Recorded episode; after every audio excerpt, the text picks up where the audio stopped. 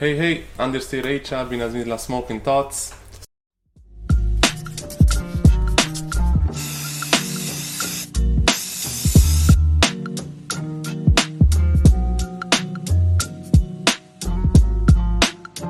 Sunt cu Stanciu Cosmin lângă mine. Salutare tuturor! Mersi că ai venit, Cosmin. Cu drag, cu drag. Uh, unii poate îl recunoașteți ori din sportul pe care îl practică, ori din sala de fitness, ori, bineînțeles, din cauza la emisiunea Survivor, la care a fost participant, a ajuns și destul de departe, așa, mândria Clujului un pic. și, uh, da, îi mulțumim încă o dată că a venit. Și Drag. de ce nu ne povestești un pic așa despre tine, nu știu, orice vrei tu, de la început, cum ai început Cum am să început practici să- karatele și așa mai departe. Am început să practic karatele la vârsta de 7 ani. Uh, am vrut să merg, adică am vrut să merg, aveam de ales între box sau karate pentru că eram tot timpul activ așa și numai că eram activ și agitat, dar îmi plăcea mie să... Deci trebuia contact. Da, da, da, să mă lupt tot timpul, luptam cu toate jucăriile mamei mele prin casă, le rupeam, le repaream la loc, mă rog, și eu ziceam, mie, bă, trebuie să-l dăm pe băiatul ăsta ori la karate, ori la box, ori la ceva de contact. Bine, nu eram un, uh, o persoană agresivă sau ceva de un copil agresiv, dar numai că eram agitat și îmi plăceau mie și plus de asta mă și uitam tot timpul la filme cu lupte, filme cu ninja, filme cu Bruce Lee, toate astea îmi plăceau. No, și așa am zis, hai că, uh, am zis că, au zis ai mei de fapt, că o să mă dea la karate sau la box. Și am ajuns la karate pentru că sala de sport era, sala de karate de fapt era mai aproape de unde stăteam eu. Mhm. Și așa am ajuns la karate, m-am stai că la vârsta de 7 ani. Și de atunci, practic, nu mi-au cam aminte să fi avut vreodată vreo pauză, doar în momentele când, a, când am fost accidentat și operat, dar în rest niciodată, să zic, Deci de cum la e, șapte ani cum e în ziua de astăzi, de exemplu, toți copiii, dacă au capacitate bacalaureat sau alte Se examene opresc, importante, da. se opresc o perioadă. Nu, și când am avut capacitatea și bacalaureatul și toate examenele importante din viața mea, uh, karateul pentru mine și sportul a fost la fel, același program, nu s-a întrerupt, nu nimic. Și uh, am făcut uh, karate până la, vâr- până la 14 ani, cred, da, la Râmnicu Vâlcea, acolo la CS Loviște, se numea clubul, an, antrenorul meu a fost Dumbrăvescu Ionuț și la 14 ani am mers la Olimpia București. Bine, n-am mers efectiv în București, eram încă la Râmnicu Vâlcea, dar eram sportiv legitim la Olimpia București, Ah, participam ok. pentru ei. Dar tu Uh, încă stăteai da, acasă. dar stăteam în Râmnicu Vâlcea, Da. da. da, da, nu mer- n-am mers la București. Și am stat la Olimpia București până la, la clubul ei până la 21 de ani, cred. După care am fost sunat de cei de la Cluj. Bine, am plecat de la Olimpia București pentru faptul că am avut ceva probleme la club, cu conducerea, cu toate cele. Am mers vreo șase luni la Râmnicu Vâlcea înapoi la clubul de unde, unde am început eu. Și după aia am fost sunat aici de către domnul Liviu Crișan, am fost sunat dacă nu vreau să uh, fiu legitimat la CS Politehnica Cluj-Napoca. Și așa am ajuns eu la Cluj. Deci te-ai și mutat atunci. Da, atunci am și mutat, am zis că oricum n-am nimic de pierdut, dacă e bine, e bine, dacă nu mă retorc la Râmnicu Vâlcea. Dar se pare că a fost foarte bine, nu că e bine și din 2010 activez la CS Politehnica și locuiesc în Cluj din 2010. Și acum pot să zic că stabilit aici, nu vreau să mai plec. Da, deci uh, se întâmplă destul de des cu Exact, Clujul, să exact. vii un pic și te Păi îndrăgostești cam de toți văd oraș. că fac asta. Exact, exact. Și ai făcut, uh, pe lângă karate, ce ai făceai aici în Cluj? Sau ai făcut... Uh, păi nu, pe lângă, am făcut, uh, deci am făcut facultatea de sport în timp ce eram la Olimpia București, Ah, am făcut ok. facultatea de Atunci ai educație făcut fizică și facultate. sport, exact. După care când am plecat de la ei am uh, m-am înscris la master, dar la Sibiu, pentru că eram mai aproape de Râmnicu Vâlcea, nu știam exact, am stat șase luni tot la Politehnica, am stat acolo, la club, și uh, la Politehnica, la CS Loviștea, Râmnicu Vâlcea, și m-am înscris, nu știam cum să vin la Cluj, m-am înscris la Sibiu la master, și după aia am fost sunat și am venit aici, dar masterul l-am, făcut, l-am terminat în Sibiu până Da. la urmă. Ah, Da. super. Și când am ajuns aici la, la Cluj, făceam doar karate, efectiv nu făceam altceva nimic, doar mă antrenam eu ca și sportiv și la un moment dat uh, mi-a fost dată o grupă de copii pe care să o antrenez tot prin 2010 și Ah, deci pe ai care o trecut la antrenez și acum. Exact. antrenoriat. Da, super. Și, uh, nu știu, ce titluri ai în CV la Uh, karate, să vedem? Păi, uh, sunt campion național în fiecare an, dar nu știu exact să spun din ce an, de la ce ok, deci vârstă. de mult. De foarte mult. Cred că de pe la 14 ani, 13, n-am mai pierdut niciodată un campionat național, să zic așa. Uh, Ca și uh, titlul internaționale Balcaniat uh, am câștigat de două ori, campionatul european de șapte ori consecutiv. Adică nu am pierdut niciodată la okay, europene și campionatul, și campionatul mondial șapte titluri. Chiar anul ăsta am uh, luat al șaptelea titlu la campionatul mondial ce a avut loc aici în, în Cluj-Napoca. Adică nici nu știam asta. Uh, și cum? Ce feeling îți de asta că ești de atâta Mai, timp campion? Adică, adică... Îți dai seama, mă bucur foarte mult. Uh, cum zice, un, poate că un vis al meu plin, nu neapărat să câștig șapte titluri, să devin campion mondial, ăsta a fost un vis al meu, adică la un moment dat în viața mea a fost cel mai mare vis al meu, să ajung campion mondial. Mă uitam și la ceilalți colegi ai mei care erau la senior, la senior și vedeam și îmi plăcea, îți dai seama, foarte mult și doream să fiu ca ei. Și prima dată când am câștigat titlul campion mondial, deci ăla era visul meu, nici nu mă interesa să zic partea materială, adică banii pe care o să-i câștig în urma campionatului, dacă o să-i câștig sau nu o să-i câștig, dar efectiv nu mă gândeam la asta. Pentru mine, da, titlul, să știu da. că am câștigat campionatul mondial. Uh-huh. După care, tot la fel, vrei să îți reconfirm că de fapt ai fost bun, că ai câștigat odată și poți după aceea să da. Poți să nu. zic că e mult mai greu să menții exact. ceva decât numai să câștigi odată. Uh, pentru că na, e posibil ca într-un an de zile, poate că în anul ăla, nu știu să zic așa, poate competiția nu e atâta de ca și nivel de ridicată și câștigi și atunci tu te gândi, ca și sportiv te gândești, bă, vreau să vedem, oare Dacă... a fost nivelul scăzut sau am fost eu bun și tot așa și vrei să te menții și asta era, cum să zic, pașii și ceea ce îmi doream eu, dar la un moment dat când am câștigat două, trei titluri, mi-am dat seama, bă, nu, de fapt, chiar sunt ok, mă antrenez bine, sunt un sportiv bun și mi-am reconfirmat asta și după aia am început să mă gândesc și la partea financiară, adică ceea ce câștig în urma campionatului și era o motivație pentru mine. Asta mi se pare tare de obicei la mulți sportivi, faptul că vrei numai, nu te gândești la bani neapărat din prima, vrei numai să câștigi și după aia ce primești pe urmă îi până la urmă recompensa ta pentru exact. atâția ani de muncă. Eu cred și... că de fapt un campion adevărat și un sportiv adevărat și un sportiv care nu știu, e profesionist, de fapt cred că asta își dorește prima dată. Cred că toți, indiferent de sportul pe care practic, cred că e asta își dorește, să demonstreze, să-și demonstreze de fapt lor, că până la urmă e cel mai important să-ți demonstrezi ție că ești bun, nu oamenilor din jur și nici să te gândești la situația financiară pe care o să o câștigi în urma acestui campionat, ci să câștigi, să fii tu cel mai bun în chestia. Pentru că la, dacă tu uh, ești cel mai bun în ceea ce faci și îți dorești și vrei să-ți demonstrezi, la un moment dat va veni și chestia asta și... cu partea financiară, inevitabil se va ajunge. Da. Bine, am, nu pot să că din karate să câștigă foarte mult sau ceva, dar da, nu, e ceva. da, bineînțeles. Și sunt curios, care e diferența din, nu știu, pregătirea ta psihică, de exemplu, la prima competiție, când ai câștigat prima dată uh, campionatul mondial și, de exemplu, a șaptea oară? Adică uh, care e diferența de probabil aveai mai multe emoții prima dată și după aia trebuie să te adaptezi într-un alt Categoric, fel, prima dată ai emoții foarte mari, adică mi-aduc aminte, în 2013, nu, min, 2011 am câștigat primul titlu de campion mondial și, uh, într-adevăr, emoțiile sunt foarte mari, îți dai seama, nu ai câștigat niciodată îți dorești atunci să câștigi, plus că ești tânăr, plus că vrei nu, să-ți demonstrezi toate cele și emoțiile sunt. Dar până la urmă emoțiile sunt constructive. Ai ideea să ai niște emoții constructive. Că dacă ai emoții care de fapt te trag în jos și nu știu, cumva te panichează sau ceva în timp competiție, atunci nu e bine. Dar n-am avut niciodată problema asta emoțională în sensul în care, nu, eu când eram la competiție știam că trebuie să fiu cel mai bun, adică nu știam. Erai tu cu tine. Da, mă consideram și... pe mine cel mai bun tot timpul și voiam să fac tot ce pot să-mi demonstrez mie că sunt cel mai bun. Și aveam niște emoții constructive, zic așa, însă, nu, treptat, emoțiile au mai scăzut, adică eram da, obișnuit da, deja, experiența, îmi spunea, știam ce să fac, cum să fac, când, uh, cu o zi înainte ce trebuie să fac, cât, cât să fiu de relaxat, cât să mă odihnesc și toate cele și deja treptat a devenit mai ușor, adică am scăpat de emoțiile astea, dar nu, emoții pot să zic că aveam și eu, da? Cum am zis, emoții constructive.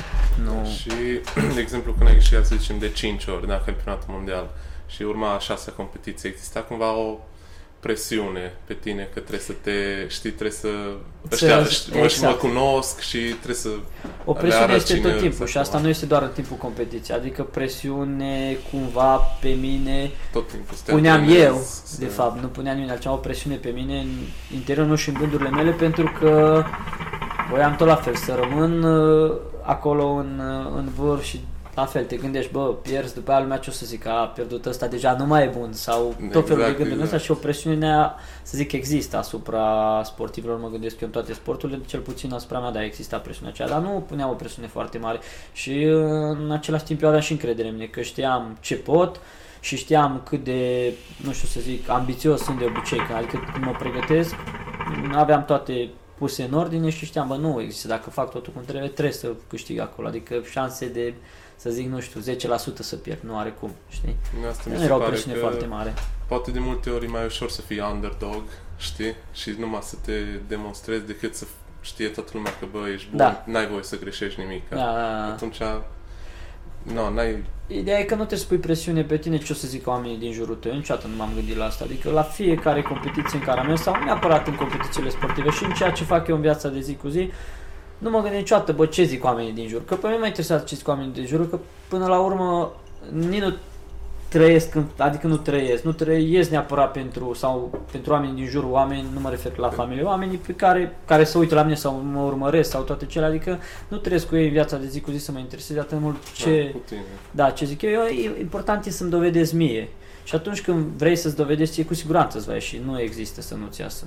Da, mi se pare un subiect așa sensibil în ziua de azi, nu numai la sport, faptul să nu-ți pese de oamenii din jur și Bine, să faci să spese tu... de oamenii din jur, dar să nu spese ceea ce vor zice în momentul în care tu vei greși sau, sau vei face... vrei să faci ceva, exact. nu contează ce. Exact. Deci, uh, da. Uh, cât de mult așa estimezi psihic și fizic la karate? Că crezi că e o balanță exactă sau mm, tu în experiența ta înspre ce eu zic dai că mai mult? psihicul contează destul. Acum depinde și de nivelul în care ești. Că, de exemplu, dacă nu ești n-ai un nivel foarte bine fizic pregătit și acolo poți să, deja psihicul nu mai are atâta relevanță pentru că oricum nu ești bine pregătit, nu vei ajunge. Dar în momentul când știi că ești foarte bine pregătit și totul a fost pus la punct și nu ai cum să clachezi din cauza pregătirii tale fizice, clar contează foarte mult psihicul pentru că poți să fii super tare, super bine pregătit și dacă psihic nu stai bine, atunci nu mai are nicio relevanță. Deci, categoric, când ești bine pregătit, cred că partea asta psihică contează mult mai mult.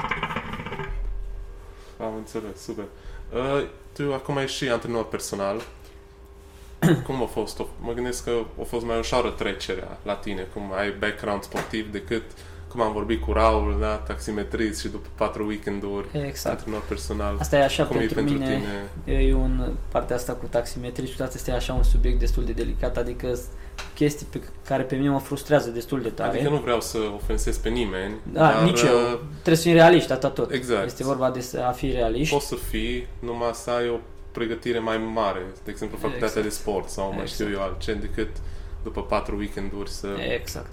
Ideea e că uh, trecerea de, în momentul când ești sportiv de performanță și treci la partea asta de antrenorat, preparator fizic, antrenor personal și tot ceea ce înseamnă de, de sport, să zic așa, ziua de astăzi, trecerea e mult, mult mai ușoară, adică nu e o trecere foarte grea, față de, bine, poate nici ei nu consideră acești, acești oameni care își fac un anumit curs și ei nu consideră că trecerea e grea sau ușoară pentru că nu știu de fapt ce înseamnă sport. De la început. Ce da. înseamnă de la început. Dar trecerea mea n-a fost foarte grea, însă asta îmi doream să fac, adică eram, mă gândeam, bă, după ce o să termin cu cariera de sportiv, să zic așa, o să vreau să fiu poate că profesor de sport, așa mă gândeam eu atunci când am și așa, sau să fiu un antrenor personal, sau să merg să lucrez în poliție, bine, eu cum am fost uh, cum scund, de fapt nu am fost în scund, atunci pe vremea aia nu puteai merge așa ușor în poliție. Bine, eu nu-mi doream în poliție, îmi doream să merg la mascați, cum făceam.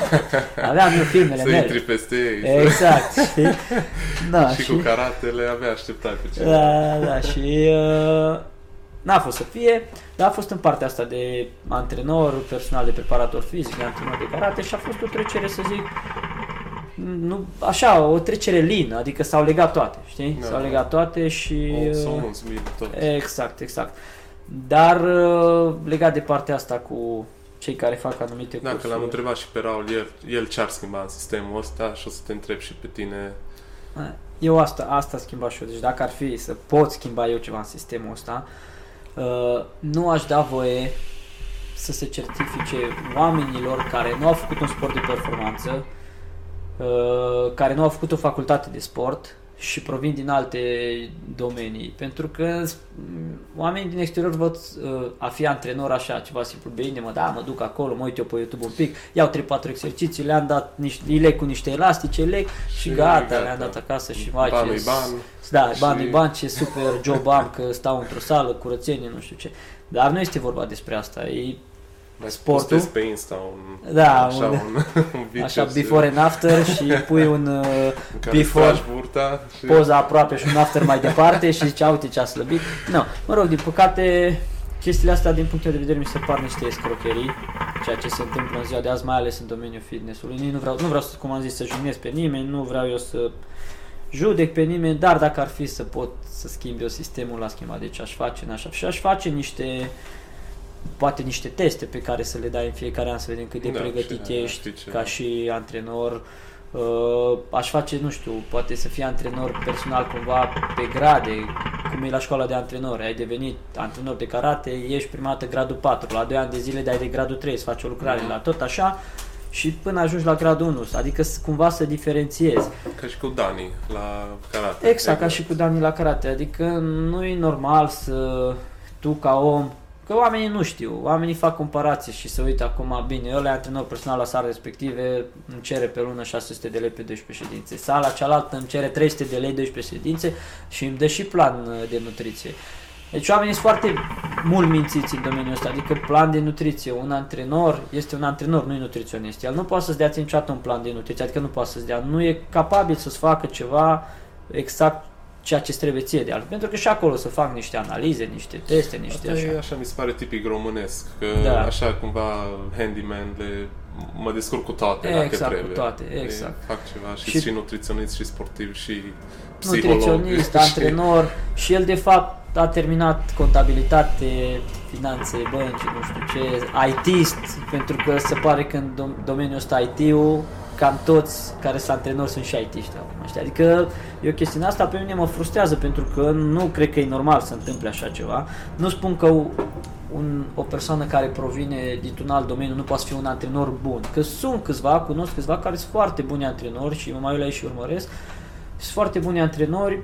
Bine, pe partea asta de bodybuilding, nu ca și pregătire fizică să zic să poată să te dezvolte ca și sportiv de performanță, dar pe partea asta de bodybuilding și văd că au habar și știu pentru că s-au documentat. Dar sunt foarte puțin, poate că din 10 e 1 sau 2. Lasă că banul depășește Știi? voința de a învăța neapărat exact bazele. De a, nu știu, dacă ai facultate de sport, mi se pare că ai o, ai o bază de la care să începi. Da, Totul trebuie să exact. aibă o bază.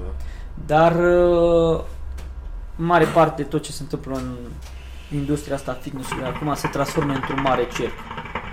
Și nu știu cum se va putea rezolva. E, Da. și din păcate ajută și partea asta în ziua de azi de social media. Da, Foarte foarte, mult. mult. Deci- Foarte mult. Adică dacă deschizi Instagram-ul, din 10 postări, 8 sunt cu antrenori personali care, bine, și toți, uh, de fapt, postează același lucru. Ăla a văzut la ăla, postează și el, ăla, și el de fapt nu știe ce spune acolo, el spune ceva să vadă lumea, îl prostește pe om, omul nu știe să uită Poate și... un pic mai așa, știe vorbi la cameră. Exact. și așa. Eu dacă aș fi un client normal, eu nu m-aș duce la un antrenor. Bine, poate gândesc că așa pentru că am fost sportiv de performanță, poate că mă și frustrează de asta, dar eu nu m-aș duce la un antrenor. Prima dată aș verifica să ce background sportiv are, să vedem ce a fost el, ce a făcut el, pentru că un sportiv care devine antrenor clar e mult mai bun și este mult mai ușor să lucreze. De ce? Pentru că el știe ce se întâmplă când lucrează un exercițiu greșit. Pentru că toți sportivii de performanță am lucrat la un moment dat greșit anumite chestii. Ne-am accidentat, Da, am păi, trăit pe pielea noastră de fapt ce înseamnă până am să... învățat, da, da. până am învățat ce înseamnă să faci greșit, ce înseamnă să faci bine. Un antrenor care, pro- care a făcut un curs de un weekend și provine din alt domeniu, el nu știe. El a, s-a dus la sală, a făcut biceps, triceps, a făcut împins la piept și gata, s-a terminat. Și știe că asta se întâmplă, știi? Da, din păcate... Da, ce să facem, asta este, nu putem schimba noi sistemul. Da, da, să fie, nu, tot timpul, nu știu, cât timp se privește ca o parte numai de business, Păi așa o este să un fie. business mare.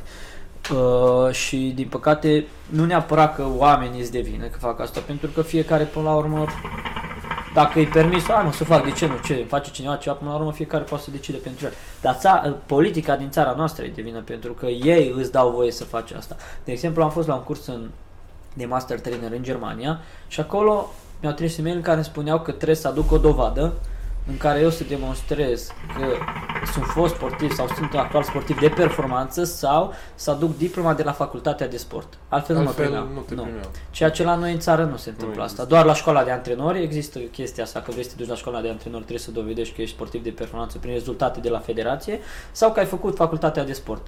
Dar bine, este școală, este o școală națională singură în țară, recunoscută, de acolo ești antrenor, clar.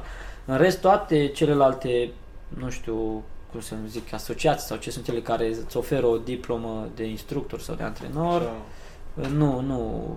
Poți să fii orice, începând de la casnic până la taximetrist, contabil, ITist și toate ce. Asta e că în afară, da, oricum, peste tot e business, clar, dar E business, în e. afară îs și interesat să te învețe ca lumea. Te Adică- învețe și cred că au ăsta, bunul simț, că până la urmă este vorba de bunul simț aici. Că, na. Și până la urmă tu, nu multe lume se gândește, ești- ești responsabil de spatele unui om, de Am- genunchii unui om. Și o nu, groasă de clienți Care care, vin vin, de, a, distruși. de la o sală, nu vreau să dau nume sălii respective din Cluj. Uh, cred că vreo 6-7 clienți am ce mi-au venit de acolo accidentați. Cu probleme de spate, început de hernii de disc, probleme la genunchi. Uh, și când lucrez cu ei și mai întrebam și vedeam, bă, ce ați făcut acolo, cum ați făcut, e, E- jalnic, da, jalnic. Da, groznic. din păcate, dar omul nu-și poate da seama, adică eu acum pot să vorbesc și să zic că bine mă vorbește ăsta, știi el, că normal că el zice că chestia asta pentru că vrea ca, nu știu, să atragă pe oameni să facă ceva de genul, omul nu-și dă seama și atunci ce face? Oamenii compară prețurile, prețurile unde stă el cu prețurile Numai alte săli. preț. Și atâta Da. compară. Pe normal că să duc unde e mai ieftin, dar ei nu-și dau seama că de fapt și eu ca om ar trebui să mă gândesc, bă, stai să vedem, de ce sala asta e, sau antrenorul ăsta e mai ieftin decât alții 10 care au același preț? Clar, de acolo pornește totul. Pe îți oferă niște servicii pentru că el atâta știe, nu poate să-ți ofere mai, să-ți La ceară urmă mai mult. Primești Bine, ce plătești. Sunt și adică- antrenori care cer mai mult și la fel ca și e, ăsta care cere mai puțin, dar nu, eu ca om de acolo aș porni, bă, stai să vedem, de ce, știi? Și e ceva, compară prețurile. Poate să-și dea seama de ceea ce zic eu în momentul când vin la un antrenor bun și pleacă de la un antrenor slab și atunci da, își dă seama, uite mă, avea dreptate, știi? Dar din păcate numai așa îi poți face, știi? Ori să ajungă la tine și să le arăți că de fapt ce au făcut nu e bine, ori din păcate Asta e- îi compară prețul. Mi se pare și greu să arăți cuiva, de exemplu, unui client care nu a făcut sport niciodată, Exact. ce înseamnă bine și ce e rău. Că și bine, oricum, mulți vor să vadă schimbări fizice, adică ei merg la sală, nu Ca se să- gândesc la sănătatea lor. Cum ai zis tu, să facă o poză în, în oglindă, uite ce bine arăt, body summer, nu știu ce, summer body și toate cele și chestiile astea. Nu, ei nu se gândesc. De fapt, ce înseamnă să, să mergi să faci sală? Este vorba despre sănătate. Ceea ce faci tu în viața ta de zi cu zi, că trebuie să te joci cu copilul să alergi, că îți pierzi autobuzul și alergi după el. Pe tu nu poți alerga pentru că nu mergi să faci mișcare. Nu? Deci despre sănătate este de fapt vorba, nu cum arăți. Oricum, la un moment dat, mergând la sală și făcând sport, și nu neapărat la sală, făcând sport de trei ori pe săptămână sau ceva de genul, o să ajungi la un moment dat să arăți mult mai bine decât înainte, pentru că ăla e rezultatul a ceea ce faci tu, o să arăți mai bine. Deci, inevitabil va veni și rezultatul ăsta, dar în esență ce ar trebui să înțelegem noi că este vorba despre sport și despre cum te poți mișca în viața de zi cu zi. Și plus că, vezi tu, acum în zilele noastre cei mai mulți stau jos, lucrează la birou și tai 8 ore jos, nu te Asta ridici e în că- picioare. Despre asta, e- au dureri de spate, au dureri de genunchi, au tot felul de chestii, nu au condiție fizică, nu poate să urce, urcă până la etajul 1 și obosesc, pentru că nu își dau seama de fapt de ce trebuie să facă sport. De fapt este vorba despre sănătate și să faci, îl- să poți să dezvolți anumite calități pe care tu le faci în viața ta de zi cu zi. asta mi se pare că oamenii nu înțeleg neapărat că e și mult mai important să te simți tu bine Aia e cel în mai corpul important. De tău fapt decât despre să asta e vorba. arăți, nu știu cum, nu știu, am văzut un video cu ceva antrenor personal și-a pus la un din ăsta, tipic bombardier, un, Bombardier, un, da. un abțibil pe spate și nu putea să și lie de pe spate. De, Din cauza mobilității și din cauza musculaturii dezvoltate. dezastru. pe care- Deci, nu, trebuie să-și dea seama lumea un pic că mult mai important să te simți bine, să fii în formă, Exact. decât să ai Doar neapărat, că- nu știu ce... E foarte greu să educi oamenii în sensul ăsta, știi? Și poți educa doar uh, cum cred eu, adică uh, postând pe social media nu îi poți educa așa, știi? Nu. Îi poți educa doar ajungând într-o sală cu antrenori buni care poate să-ți arate chestiile astea. Așa îi poți educa și pe cei pe care îi poți educa în sensul ăsta sunt foarte puțini. Nu sunt mulți. Și, și mulți. influența asta, de exemplu, de la prieteni sau de din afară, că le zici, bă, eu mă duc la sală, mă simt bine, nu știu ce, și el zice, da, păi arată no, păi nu văd că ai nu știu ce biceps, exact, nu, exact. tu sigur nu mergi la sală, știi? Eu am, chiar am avut ceva, am vorbit cu cineva și au zis că ceva prieteni de ale ei se antrenează cu un antrenor și i-a zis, bă, dar noi când ridicăm și noi greutăți, știi? Și antrenorul respectiv le-a zis, bine, mă, ce să ridicați greutăți, că nu, adică eu nu mi-asum chestia asta să vă doară spatele. Ei, frate, adică nu poți tu ca antrenor să-i spui omului ăla, bă, nu ți asumi, atunci tu nu ești antrenor. Faptul că tu te-ai uitat și ai făcut cursul ăla și te-ai uitat pe internet și ai văzut că să folosești niște benzi elastice și vai ce tari suntem făcând niște... Nu, ai și ideea, se ridică greutăți, o iei treptat, îl înveți cum trebuie să facă, pentru că sunt niște mișcări de bază pe care tu le faci în viața de zi cu zi, nouă le sunt și în sală când ridici greutăți, de fapt aia faci.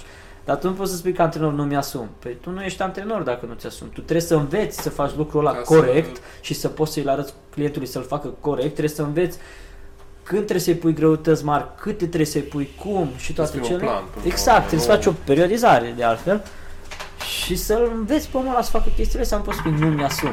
Și îl minți și îl faci să creadă că de fapt ridicând greutăți o să ai mari probleme și o să te doară spatele. Categoric o să te doară spatele dacă nu faci corect. Categoric o să ai niște accidentări foarte mari dacă nu faci corect. Dar în momentul când faci corect, nu te, nici nu te accidentezi și dezvolți forță, îți dezvolți mobilitate, tot ce trebuie ție.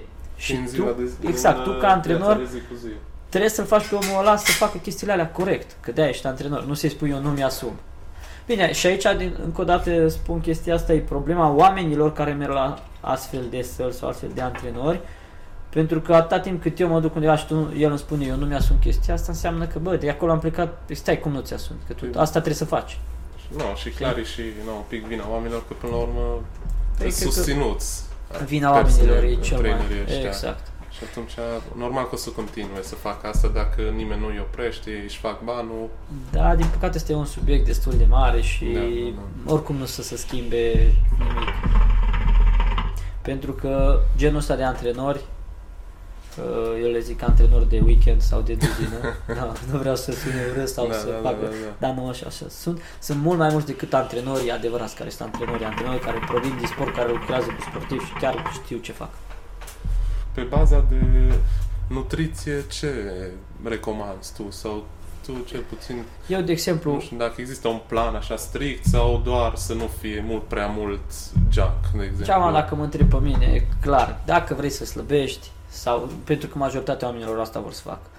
Uh, da, dacă vrei să slăbești, deficit caloric e simplu, adică bine, ești, ba, nu mănânc pizza, nu mănânc ca, ba, nu, o să, asta e părerea mea, adică eu nu sunt nutrițion și le spun și oamenilor și nici nu am studiat foarte mult nutriția, să zic, mamă, ce tare, și, și, și oamenilor care lucrează spun, bă, nu sunt nutriționist, eu pot să vă dau niște chestii elementare sau să vi le spun, de fapt, nu să vi le dau, pe care eu le fac și despre care am mai citit și toate cele, dar nu pot să spun exact ce să mănânci. Dar, cum am zis, vrei să slăbești, este vorba despre deficit caloric, adică nimic altceva. E ușor, e și nu trebuie neapărat să elimini pizza, burger, dar dacă vrei să mănânci o pizza, nu mânca o pizza întreagă, mâncă două felii, știi? Este vorba despre cât mănânci până la ora. Dacă vrei să pui pe tine, trebuie să mănânci. Exact. E clar. Mi se pare și că, no, din moment ce tu ca antrenor personal zice mai un fizic da, bun și bun. ești sănătos și așa, poți să dai niște sfaturi. Da. Adică ce fac eu, să arăt Exact, gen... asta spun, că asta le zic și eu și le spun. Trebuie să ai grijă.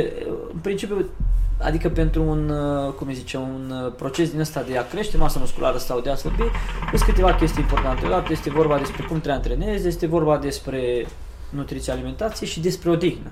Până la urmă, da, toate de... cele. Și astea o să te ducă la un moment dat la rezultatele pe care le vrei.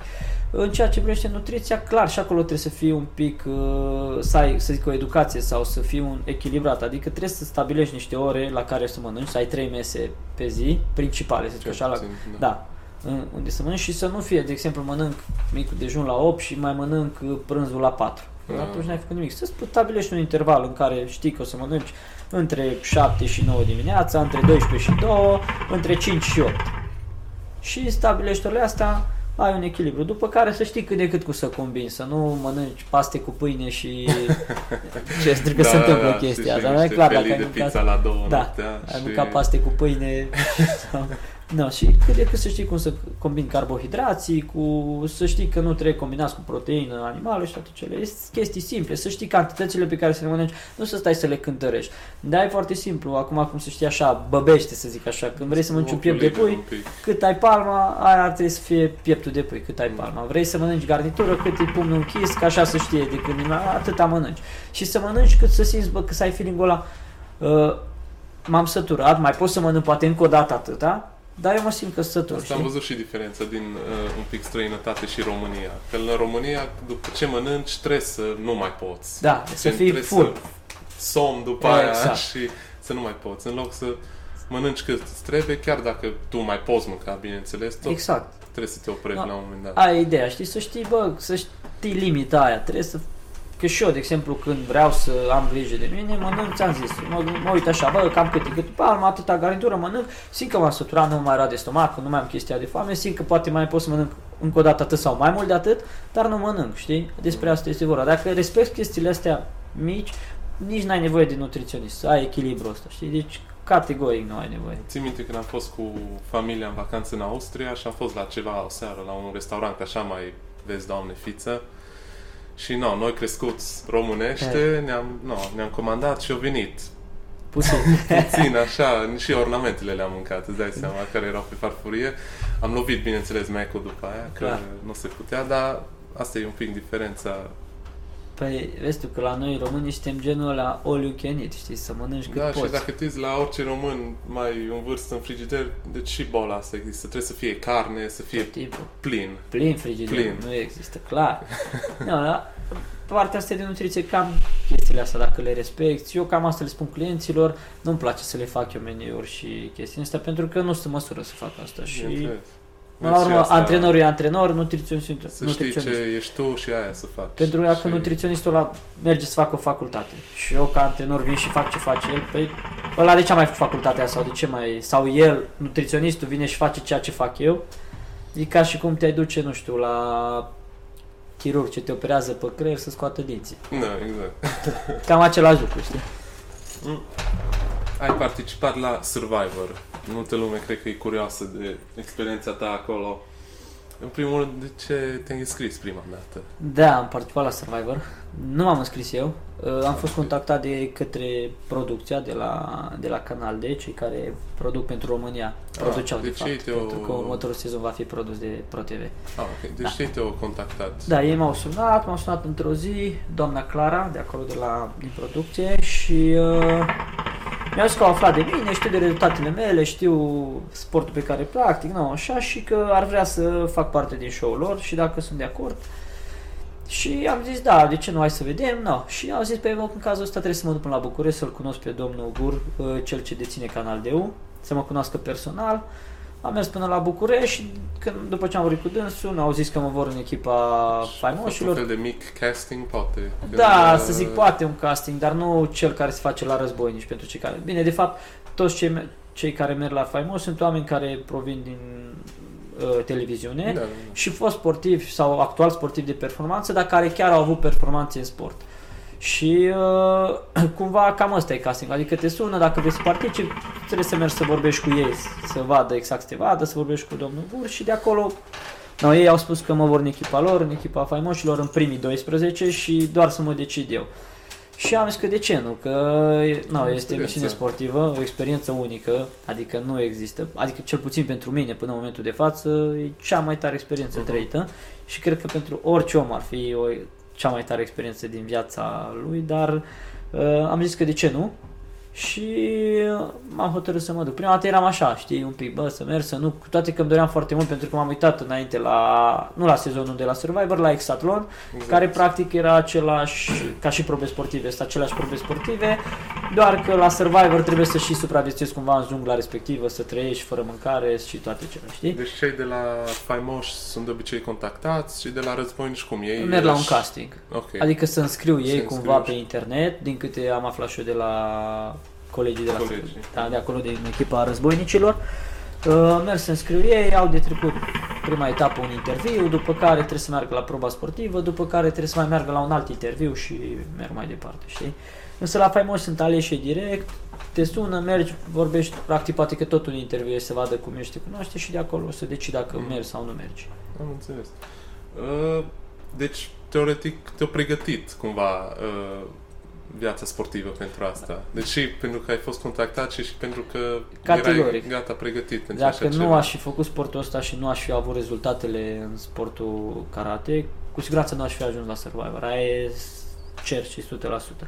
Deci sportul pe care l-am practicat m-a pregătit să merg acolo, cumva să ajung acolo și în afară de asta să pot să și trăiesc în emisiunea respectivă. Adică faptul că nu. Și cred că în toate sporturile, atunci când ești când devii campion și devii cel mai bun dintre toți și ești constant, ești constant, cumva îți formează un caracter și mai ales cred că sporturile astea care provin din alte marțiale pentru că te și educă. De fapt este vorba despre educație. Educație, Lumea, lumea crede, mamă, ăla face karate, ăla face taekwondo, judo, lupte, face MMA, să iați niște, nu știu cum să zic, oameni ăștia bătău sau cea, nu, nu e vorba despre asta. De fapt, știi E- că sportul ăsta te educă și te face să nu vrei Mă, să te din, bați.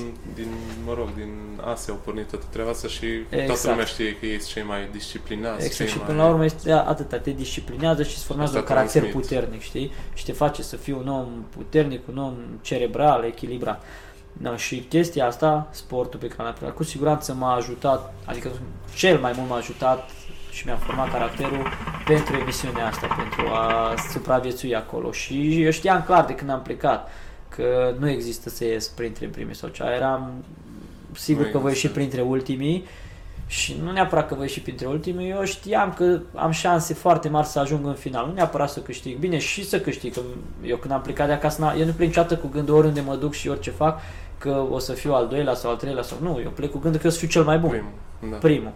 Dar nu e 100% sigur, că se pot întâmpla multe, dar știam că voi ajunge departe pentru că știam felul meu de a fi și cum, ceea ce fac în viața de zi cu zi, cum sunt eu ca om și cât de ambițios sunt. Și clar, sportul pe care l-am practicat și pe care încă îl practic m-a ajutat, cred că cel mai mult. Îmi plac mult poveștile astea în care gen tu te antrenezi pe treaba ta, îți vezi de treaba și se ivește, se ivește o ocazie O din asta ocazie, din cauza exact. la cât ai Ceea fost ce ai făcut. înainte. Eu sunt Și convins că- Asta nu se știe niciodată. Faceți ce faceți Da. în continuare că Sunt convins că în orice domeniu și orice ai face, dacă îl faci cel mai bine decât ceilalți, mai târziu se Apare vor revi tot anumite felul. ocazii în care, datorită ceea ce ai făcut tu, o să poți exact. progresa și atunci tot ceea ce faci este bine să pui suflet și să nu știu și că ești bucătar, trebuie să fii cel mai tare bucătar dintre toți. Dar asta mi se pare că lipsește, nu știu, la american văd asta. Deci la ei mentalitatea asta și în sport și în afară. Eu dacă și dacă sunt gunoier, o Exact. să fiu cel mai șmecher Cel mai gunoier șmecher gunoier, din, exact. din lume. Păi a- asta e și ideea. Orice ceea ce faci tu, nu contează domeniul, tu pentru tine trebuie să faci tot ce poți și să știi mintea ta și să-ți spui că tu ești cel mai bun și să ajungi să fii cel mai bun în ceea ce faci. Și de acolo sunt convins că orice domeniu ar fi, se va evi ceva la un moment dat să fie și mai bine și mai bine. Exact. Uh, cum arăta o săptămână acolo, uh, on set? Păi o săptămână aveam, deci filmam patru zile jocurile respective. Jocurile durau mai, adică filmările durau mai mult, nu cât arătau eu la televizor, pentru că Eu mă gândesc că și după la fiecare joc trebuie să reinstaleze, le instalezi să repună, cuburile să... sau ce aveam noi acolo. Bine, traseul nu era același, bine, trebuia să închidă porțile pe care le desfăceam, deci trebuia să faci un setup iară, știi? Și durea mult mai mult decât uh, arătau eu la televizor. Poate că 4-5 ore dura o filmare la un joc și aveam 4 zile filmări, după care celelalte 3 zile în care, de fapt, să zic, nu filmam jocurile, stăteam pe insulă sau în junglă, depinde ce câștigam noi acolo, erau nu erau libere, că tot aveai de filmat, că se filma uh, A, acel așa, reality când erai day, știi, și pe se acolo. filmau viața în junglă, cum ar fi și cum supraviețuiești și aveai testimoniale și toate cele, dar da, mai erai liber, adică mergeai la un testimonial, 10, 15, 20 de minute, te mai duceai în mare, mai făceai baie, te mai chema iară să filmezi, cam asta e, dar eram filmat 24, eram filmați 24 din 24, eram filmați non-stop și practic, de, adică lumea de acasă poate crede, bine, oamenii ăștia acolo sigur mâncau ceva în spate sau Asta, sigur asta, făceau cum, sau... deci voi chiar nu... Absolut nimic. Cocos, ce doar era... cocos, ce câștigai la joc Uh-huh. și în rest nimic altceva. Știu că există tot chestiile astea pe... Eu sunt convins că știi, la lumea orice zice, pentru emisiuni. că și eu când am mers, înainte să mă duc, eu știam clar, bă, nu o să mâncăm, că ni s-a spus clar toate, tot și erau trecute în contractele noastre, tot, tot, tot ce se întâmplă și știam, dar în gând nu era bine. I-au zis așa, dar sigur o să-mi dea și mie un șampon și un prosop cu care să mă spăl după sau așa. Absolut Ni- nimic. nimic. Nimic, nimic, nimic, nimic. Deci nici hainele, nici... Nici hainele, nimic, adică aveam o pereche de pantaloni scurți, roșii, de care toată lumea s-a legat, am văzut în comentarii că erau rupți, a, mu- rupți, murdari. Lumea spunea, bine, Cosmin nu-și mai schimba, am citit și eu pe urmă când am ieșit, am citit că nu-și schimbă pantaloni, că dar cu ce să-i schimb, că nu aveam, știi? Știm că, Că că nu-i de-aia v-ați spală. bucurat așa tare când ați primit atunci ceva Exact, echipamente a primit noi, că m-am sponsorizarea uitat. aceea, da, a fost o sponsorizare, ne-am bucurat, dai sau haine, Haine noi, noi. nu erau spălate în apa aia cu sare, că lumea zicea, păi de ce îmi speli pantaloni? Pe spăl, mă duc în apa aia cu sare, e frec, dar numai apă cu sare, nu am să pun, nu am nimic altceva, adică cu ce să spăl, știi? Uh, imaginează că nu, ne-am spălat numai în apa aia sărată și mai erau momente în care ne spălam, să zic așa, când aveam, erau un, niște jocuri pe un râu acolo. No, jocurile pe râu, când ajungeam la râu ăla era Era mame cap cerească, direct. că, că era apă dulce, știi, Da, da, nu, nu da, mai era da. sărată, ne spălam, deci aveam senzația că mă spălam și mă miroseam, mi se părea că miros a stăpân, că curat de numai numai, știi, când ajungeam acolo. Deci, practic, tu ești dus acolo în emisiune, ești pus pe insula respectivă și ești filmat și tu Chiar trebuie să-ți e- trăiești viața. chiar e Nu ți se hardcore, spune, așa. exact, nu ți se spune nimic, că multă nu ce bine conflictele alea între ei sunt așa la mișto că le spune producția ce să facă. Nu, producția nu spune nimic.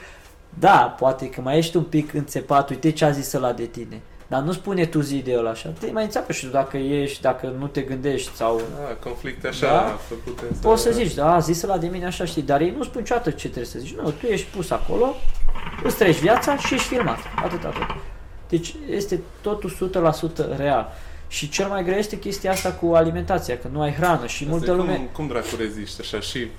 Pentru mine a fost cel mai greu Na. chestia asta, pentru că... Mă gândesc că toată lumea a slăbit mult acolo. Da, păi eu am săbit în jur de 10 kg Da, adică- când a venit din emisiune. Acum am mai mult decât cât aveam când am plecat. Când te-ai dus. Dar uh, când am ieșit aveam cu 10 kg mai puțin și eram și deformați practic, adică toți aveam burțile mari, mânuțele subțiri, picioarele subțiri, eram foarte deformați pentru că mâncând 6 luni de zile cocos, la nu și-a făcut efectul în prima, a doua lună, a treia, și-a făcut efectul mult mai târziu. Da. E foarte gras și uh, mâncând atâta timp, el a început să-și facă efectul mai târziu și arătam destul de deformați, îți dai Da. seama, adică Mă gândesc că ți și scârbă să mănânci la un moment dat atâta cocă, da, nici cam nu vreau să mă după vreo lună gândesc. jumate ți se Era- Și adică l-am mâncat în toate felurile, l-am mâncat așa crud, cum era el. După care l-am pisat noi așa și la fier Majda, colega mea de acolo, l-a făcut ca o orez, să zic așa, știi, să dai seama Vezi, că da, de ne vezi, mâncăm orez, poate- da, da, știi. După care îl tăiam cu buleți așa și am primit, când am ajuns în camp la noi acolo, am primit o macetă, o oală și niște linguri de lemn și chestiile astea și puneam capacul de la oală pe foc acolo și puneam ăsta cu căsul prăjav și ne făceam sare din apa de mare, luam apă în oala respectivă, o fierbeam și rămânea doar sare. Și prăjeam cocos de la cu sare așa. Avea gust de jumări așa, ceva. știi? Dar parcă era cea mai bună metodă în care îl puteai mânca, dar ți se lua, nu? Adică imaginează să mănânci același lucru și, bun, că mănânci același lucru nu are nimic, dar când nu mănânci ceva bun e problemă, știi? Adică și dacă mănânci, și dacă ai mâncat pizza șase luni, tot ar fi nașpa, care e mult mai ok ca și cocos. Clar, îți dai seama să Corect. mănânci cocos, ceva ce nu-i bun și ți-l mănânci în fiecare zi. Și plus de aia, cum era așa gras, aveam probleme cu stomacul toți. Te stricai la stomac de ele și alea, dar nu aveai ce face efectiv dacă nu câștigai și nu aveai... Și când câștigai, aveai orez, atâta de fiecare. Ce să faci cu el o săptămână? Până venea jocul următor și poate jocul următor nu mai câștigai. Și așa bine, treptat, treptat, reward-urile au crescut premiile astea. De la un kilogram de orez a ajuns la 4, s-au mai dat și cartofi pe Văzut lângă. că se mai putea și, nu știu, vâna pești, dacă erai... Chestia aia cu peștele, toată lumea și când mă mai întâlnesc eu sau ceva, bine mă, dar n-ați prins pește. Păi, peștele, da, deci dacă peștele era acolo, unde ne puteam duce noi să zic în mare, în fiecare zi prindeam. Era normal, noi eram rupți de foame să nu mănânci pește, de ce Erai nu? pe- Îți dai seama. Dar nu se prindea nici ăla așa ușor. Am câștigat noi un joc cu o undiță, cu ceva, dar nu era. Era un ac atât de mare, pe acolo îl vedeau, când îl puneai în apă, îl vedea peștele, nu era atât de prost, să Da, știi? da. Adică nu. Și nu avea ce face condiția respectivă, să zici, bă, prins la pește, nu, nu există. Nu, Trebuia o așa. plasă, efectiv să ai o plasă care să mergi mult în larg, unde era pește mult într-adevăr, și să prinzi în plasă, știi, da. De unde plasă în junglă? Că nu aveam și nici nu s-a, n-am avut un joc în care să vă câștigăm o plasă, nu. Am câștigat o undiță. Dacă am fi avut o plasă, într-adevăr, te puteai duce, erau ore în care mă uitam așa seara, în larg și dimineața, și vedeam cum sar pești. Dar multe tobacuri, dar foarte departe, știi? Foarte, foarte Da, da, departe. Nu, dacă avea o plasă să mergi acolo, Poate categoric era puteai altceva. prinde. Am prins, bine, nu eu, am prins culiță, că el era mai... Uh, culița acolo mai nebun. Omul pădurilor e culiță. și el a prins pisică de mare.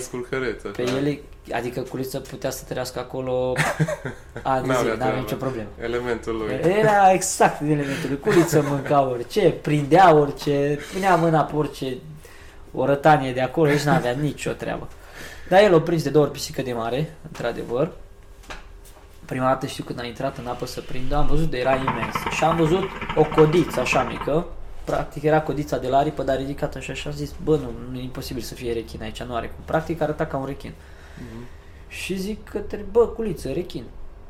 Culiță zice, unde? Și a sărit în apă, zic, bă, ceva, e rechin, adică unde te da, duci? Da, nu sare așa fără bă, să... te duci că e rechin, nu mă, și s-a dus și a ajuns lângă și când a ridicat așa aripile, deci avea ca undeva la 2 metri când a ridicat, imensă, deci imensă. Și a vrut să înfigă el în ce aveam noi de la harpon, aveam o săgeată așa în care să, cam câștigat și un harpon când am avut jocul respectiv cu Nița să înfigă, dar nu, s-a lăsat pe fund și a fugit repede. Da. Am făcut 2-3 pași și a găsit una micuță care era așezată pe disip și aia am prins-o. Și a prins de vreo două ori piscă de mare foarte bună, adică dacă uh-huh. prindeam în fiecare seară pisici de mare, eram hrăniți, știi cum? era bun până la urmă. Da, nu, da, chiar era bun, știi, chiar. ca și smigă, Și nu, o team frumos, am pus-o la foc, am făcut dar puțină, că ne așa au venit Și erați și, nu, un, o pisică de mare la câți oameni? 13 oameni am fost la început, la început. Da, și, și a fost la început când am prins, știi? După care am mai, uh, no, Coco și ce, mai târziu ce am mai avut noi cu ce ne hrănea în campul de, din uh, junglă, că am dat jucam pentru junglă și pentru insulă și care da. credea mergea în junglă. Acolo era un pom, dar exact lângă campul nostru, lipit de baraca noastră și noi n-am știut ce e ăla, știi? Și treptat cum, nu, era iarnă, ianuarie, februarie și acolo chiar dacă era cald, da, era și prin aprilie a început să facă niște chestii verzi și așa, cădeau din pom, bum, bum, bum. Ne-am dus, ne-am desfăcut și când acolo era mango, aveam ditai mango ah, lângă baraca noastră. Da, no, da, și cu ăla din ăla era bun. Fructat, da, ăla era bun. Când am văzut că e mango, s-au urcat zanii pe sus, am început să scuture. Am luat de... Și cam astea erau chestiile pe care le puteam mânca noi acolo. Și cum ai rezistat psihic la așa ceva? Mă, psihic, de fapt, ăla e, cea, e cea mai grea mai psihicul, pentru că, odată, nu ai hrana, lipsa prietenilor de acasă, lipsa ceea ce faci tu. Bine, dacă acasă nu ai nimic, social, da. da, dacă acasă nu ai nimic, ți-e mult mai ușor să, să o duci acolo, știi? Adică știi, bă, trebuie să stau cât ține emisiunea, stau până la final, sunt puternic și trag să fac chestia asta pentru că nu ai nevoie la un dat să ajungi, poate să câștigi premiul cel mare. Că până la urmă pentru fiecare era scopul lor să câștige și premiul la cel mare, că na, nu poți să nu, sau cum mă zic mulți ce ai face că eu l-aș dona, nu, nimeni nu vrea să-l doneze, fiecare îi trebuia lui, nu, era Trebuie normal. Să fim uh, realiști. Exact.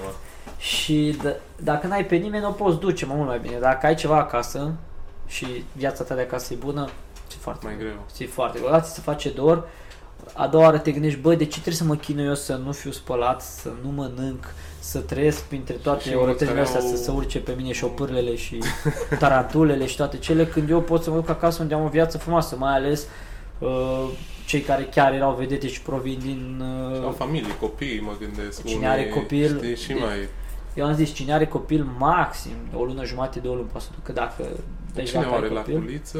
Să... Culiță și culița a plecat în momentul când trebuia să se nască copilul. El a ales să plece din emisiune, dar știu că era, era Simona, uh, era Majda care avea copil acasă și le vedeam pe ele și nu, la două, trei zile plângeau pentru că le era dor și nu, nu e greu. Psihic, și mă vedeam pe mine, adică eu aici acasă nu am prieteni, locul în care lucrez îmi place, sala de karate, toate, adică viața mea frumoasă. Nu e același sentiment Știi? ca și cum mai avea un copil, Exact. Mă nu e același sentiment și mă vedeam pe mine că, bă, nu mai pot să mă... Adică voiam să merg acasă pentru toate chestiile astea. Și mă gândeam, pe dacă aș fi avut un copil, pe două săptămâni eram terminat, trei săptămâni, nu aveam cum să rezist acolo, știi? Deci dacă ai copii acasă, soț, iubit... Până la urmă șase luni, adică dacă ai copil mic, nici nu mai recunoști. Nu mai recunoști când, când te întorci, exact.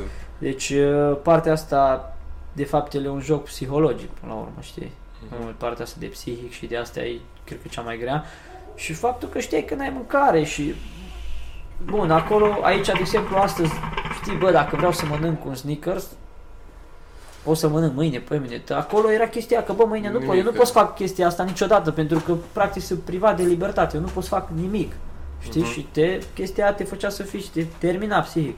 Și știai că mâine nu o să mănânci, pe mine nu o să mănânci, nu o să mănânci. Și când o să mănânci, o să mănânci un orez, Da. Era, e, pentru mine a fost foarte, poate. dacă îl câștigi, a fost foarte grea chestia asta, adică și eu cum fiind sportiv și având programul regulat, cum am zis eu, cu mesele, uh, suplimentele pe care le iau, proteine, aminoacizi și toate cele, an de an, Mie mi-a fost, cred că, cel mai greu dintre toți.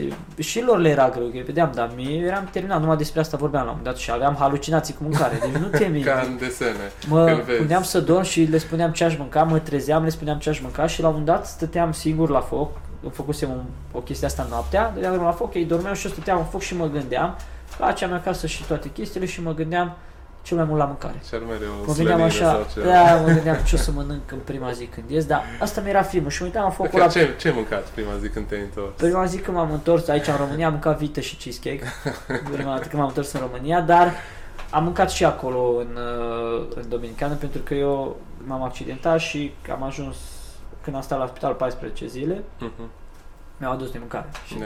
Practic în prima zi vită mi-au adus ce-mi place mie cel mai mult. Deci am mâncat și acolo, eram deja obișnuit cu mâncarea, da, okay, dar oricum okay. așa mă gândeam, știam și mă gândeam la foc când ajung acasă, clar, vită primul lucru și mă gândeam, croissante din alea, de alea, mă duc la Lidl și am făcut în calcul, știam ce deci mi-au prima dată. Ce eram, hai, deci partea cu mâncare a fost horror și cam după 3 săptămâni a început să se vadă și pe noi când, când am intrat în emisiune eram toți grăsuți și eu cel puțin care de fel nu sunt așa mai uh, pufos eram pentru că știam, bă, nu mă duc acolo, mănânc de acum tot ce pot, chiar dacă mă îngraș, exact, știi?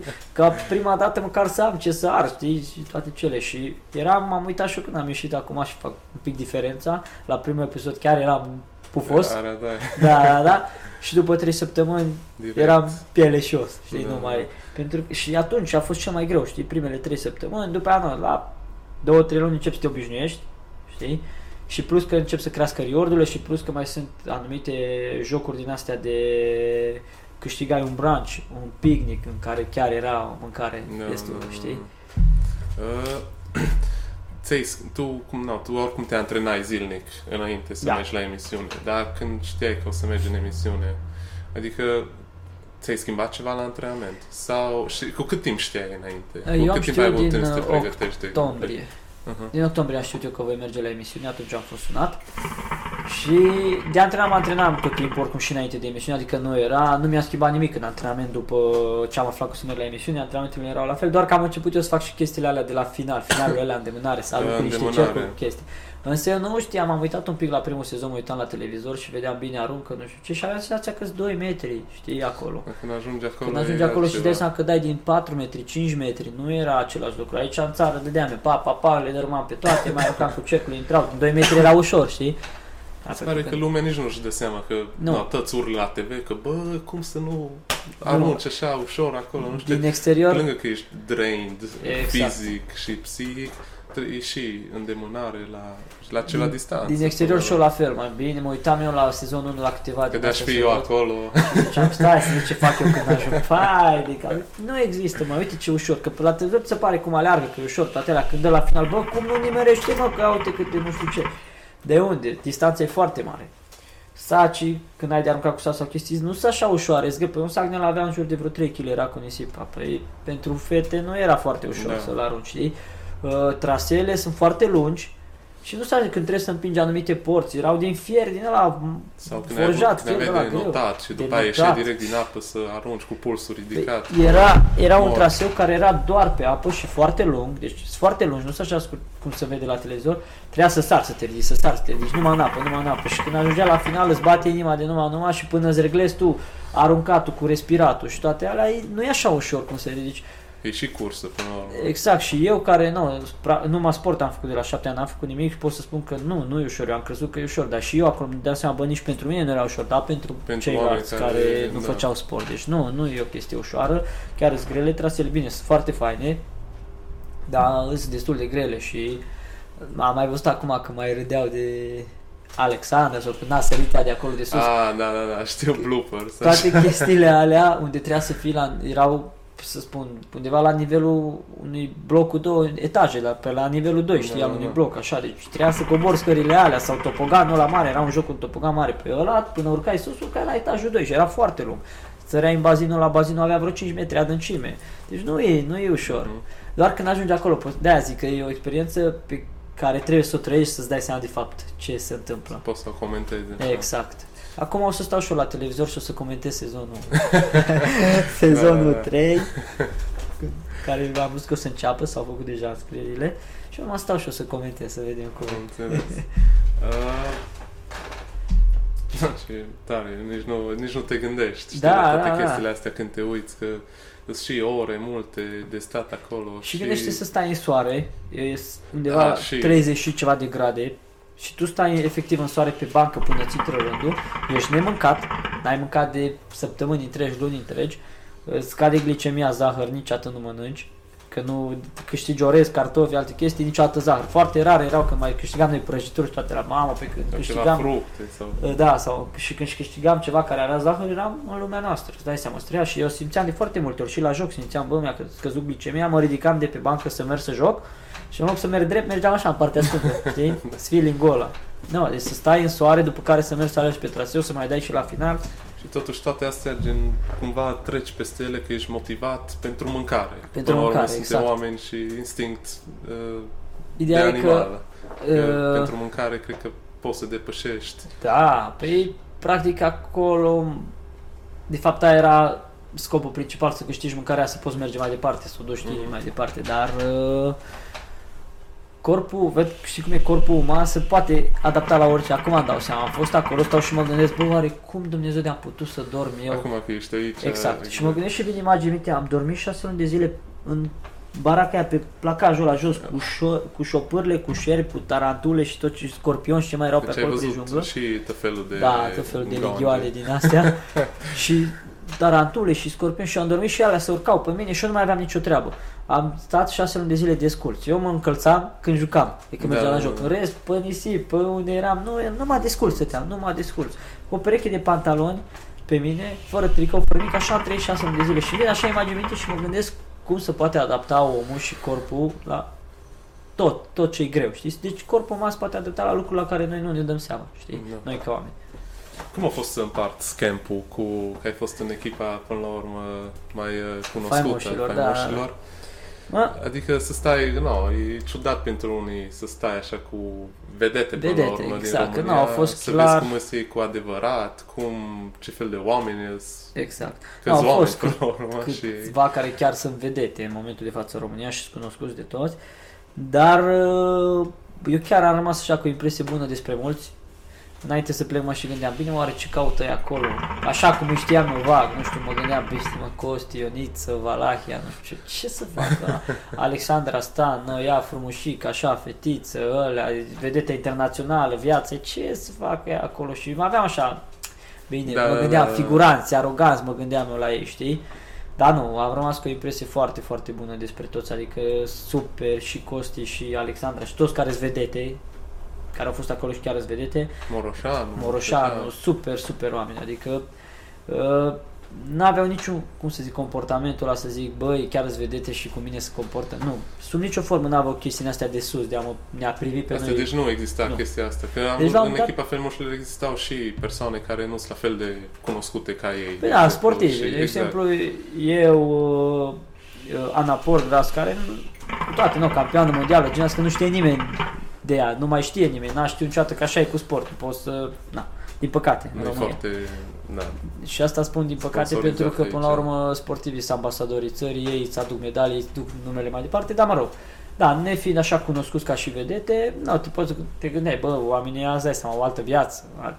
Da, nu, sunt chiar sunt oameni, oameni și nu au niciodată un moment din las că să te privească sus. Din contră, de câte ori vorbeam cu ei sau vorbeau ei despre mine, numai de bine. Ceau, bă, ăsta campion mondial de șase ori, mă, voi da ce înseamnă, Da. stăm cu unul care o câștiga, au fost cel mai bun la ceva, de șase ori în lumea asta, adică cel mai bun și vorbești cu el. Chiar au aveam chestiile recunoscut astea. și ei treaba Da, asta. da, da, nu? și Că- nu sunt cum crede lumea de acasă, cum îi vede la tezor, că bă, ce figurat și că ăștia vedete, chiar deloc, deci sunt super oameni, oameni normali și viața lor de zi cu zi, că, nu, îți dai seama, ne-am povestit fiecare viețile Păi, acolo, au avut timp șase luni Ce de să zile faceți? și și în viața lor de zi cu zi sunt oameni normali și oameni frumoși și super faini. Eu am rămas cu o părere foarte, foarte bună despre foarte mulți de acolo, care chiar îți vedete.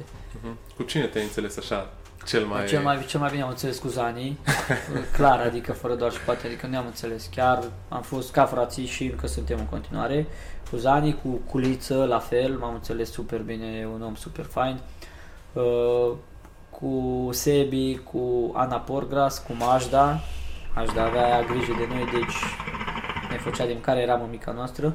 De fapt, eu m-am înțeles bine cu toți oamenii, dar cel mai bine de acolo din echipă, cam cu ei, m-am înțeles cel mai bine cu Zani, cu Sebi, cu Liță, Ana, uh-huh. Majda, cu care ai petrecut și, și mai mult Raluca. Timp. Da, cu ea am petrecut și mai mult timp. Cu Alexandra Stan, la fel, am înțeles foarte, foarte bine atâta timp cât a stat ea în emisiune acolo. Chiar așa filmul meu și pentru mine mi se părea că e unul din prietenii mei cei mai buni de acolo, știi? Ca și avea un, așa, poate că un respect față de mine, niciodată tot timpul vorbea frumos cu mine, uh-huh. vorbea frumos despre mine cu toată lumea, adică mie mi-a plăcut mult de ea, știi? De toți oamenii de acolo, chiar mi-a plăcut. Eu n-am avut probleme cu niciunul din ei, știi? Și deci nu te-ai dus cu un gând de dinainte că, no. bă, hai să mă schimb eu, că no, să ăștia vedete. Nu, deci niciodată. fost tu Eu am și... fost eu exact cum sunt viața de zi cu zi, cum eram și înainte, cum sunt și acum, nu m-am schimbat cu nimic. Și, drept dovadă, mi-am reconfirmat mie că e bine să fie exact cum ești tu, pentru că ei chiar aveau respect față de mine. Simțeam, nici nu trebuia să-mi spună, știi? Vorbeam cu ei și eu simțeam de felul cum vorbeau cu mine, cum se comportau sau dacă vorbeau alții cu alții și vedeam că bă, chiar oamenii ăștia mă respectă pentru felul meu, știi, de a fi. Uh-huh. Și ți-am zis, super oameni, super fain. Uh, și încă mă gândesc că țineți legătura da, din când în ținem când. legătura. Când se poate, că cei... toată lumea are o viață. Aia, să cei drept nu vorbim non-stop, dar eu din când în când mai, mai vorbesc cu câte unul altul, mai scriu ce mai faci, mai nu știu ce, cu Zani vorbesc cel mai des. Bine, nici cu Zani nu vorbesc, cu toate că noi acolo chiar am fost ca frate și suntem și ziua de așa, ce bar putea vorbi în fiecare zi. Nu vorbim, că și el are treburile lui, eu le-am pe ale mele, vorbim când avem ceva să ne zice și să vedem ce mai face unul altul, uh-huh. știi, dar nu non-stop, că multă lume se întreabă și mai pun mie întrebări, mai ești prieten cu Zani, dacă noi nu ne mai vedem lumea, na, nu știu, poate story împreună sau live uh-huh. sau chestii astea, da? Avem viața noastră și Bine avem înțeles. lucruri de făcut și da, vorbim și suntem prieteni, dar nu, atât cât se poate și când avem ceva să ne zicem, nu non-stop. Nu. la urmă, nici cu soția și nici cu iubita noastră nu vorbesc non-stop. Să da, da, pe, cu... da, pe toată lumea își creează așa o da. ficțiune în cap. Că Foarte mulți cred că noi nu mai vorbim, știi? Da. Și acum, astăzi mă întreba ce mai ești prieten cu Dani? Da, îs, normal, normal. cum să nu.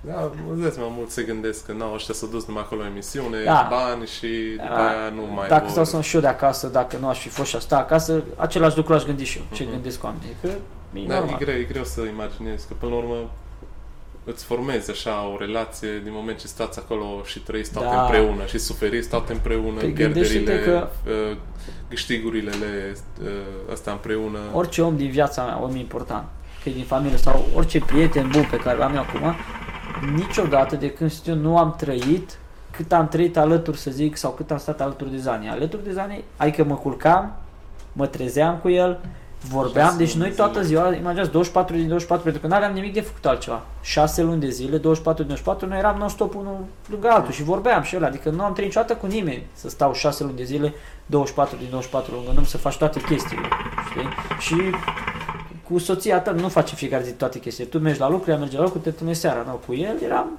dimineața până seara non-stop și atunci clar ei se leagă, nu e imposibil. Mai ales dacă simți că ai o conexiune cu cineva, să se leagă o prietenie bună, o prietenie care poate să fie pe viață, știi?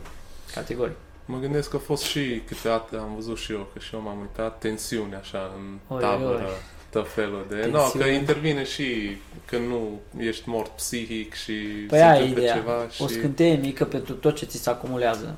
Lipsa hranei, nu știu, mai vorbește unul ceva, mai o chestie, orice scânteie mică pe care ți-o aruncă cineva se poate declanșa un conflict mare și asta pentru că e greu de trăit acolo. Știi, mediul în care trăiești e foarte greu și nu. Și da, au fost multe. Tot multe. felul și la când, no, când se vota, când așa mai departe. Partea cu voturile cred, pentru mine a fost una dintre cele mai grele de acolo, pentru că eu, neavând nicio problemă cu nimeni, nimeni n-a nicio problemă cu mine, când urma să voteze, da, puteam să vot, adică puteam, în mod normal trebuia să votez, din, eu așa am zis, din punct de vedere sportiv, sportiv pentru că da. eram sportiv.